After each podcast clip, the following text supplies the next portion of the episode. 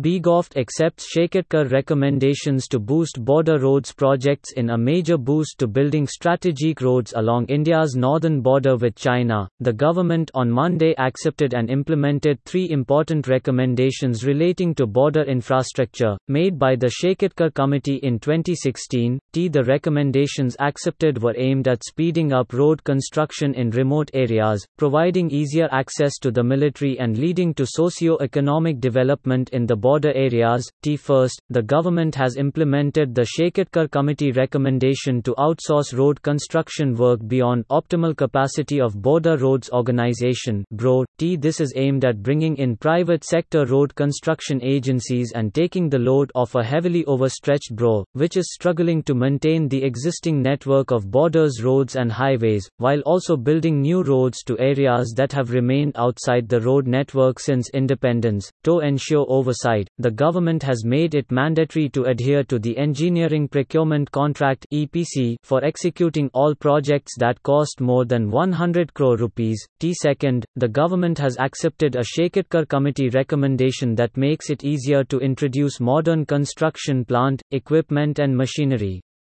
For this, the BRO's enhanced procurement powers for domestic and foreign procurements from have been increased from 7.5 crore rupees to 100 crore rupees. T this is deemed essential, with the BRO engaged in sophisticated road and tunnel construction projects, such as the Atal Bihari Vajpayee tunnel near Manali that underpasses the Rohtang Pass, and the 80 km long road on the Amarnath Yatra route from Dharchula, Uttarakhand, to Lipulekh, China border. T for projects like these, the BRO has recently inducted Hot Mix Plant 2030th TPH for speedier laying of roads, remote operated hydraulic rock drills DC 400R for hard rock cutting, a range of F90 series of self propelled snow cutters, blowers for speedier snow clearance, stated the Defense Ministry. Mod T. The BRO is also introducing advanced new technologies to speed up construction, such as precision blasting, use of geotextiles for soil stabilization, using cementitious base for pavements and plastic-coated aggregates for surfacing, t with the empowerment of field officers through enhanced delegation of financial and administrative powers, there has been significant improvement in faster financial closure of works, said the MOD T. Finally, completing land acquisition and obtaining statutory clearances such as forest and environmental clearance will now be prerequisites for approving the detailed project report DPR for a new road.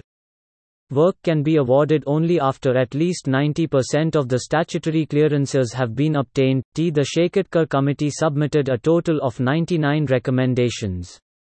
Details of the report and its recommendations have not been placed in the public domain as it covers OP.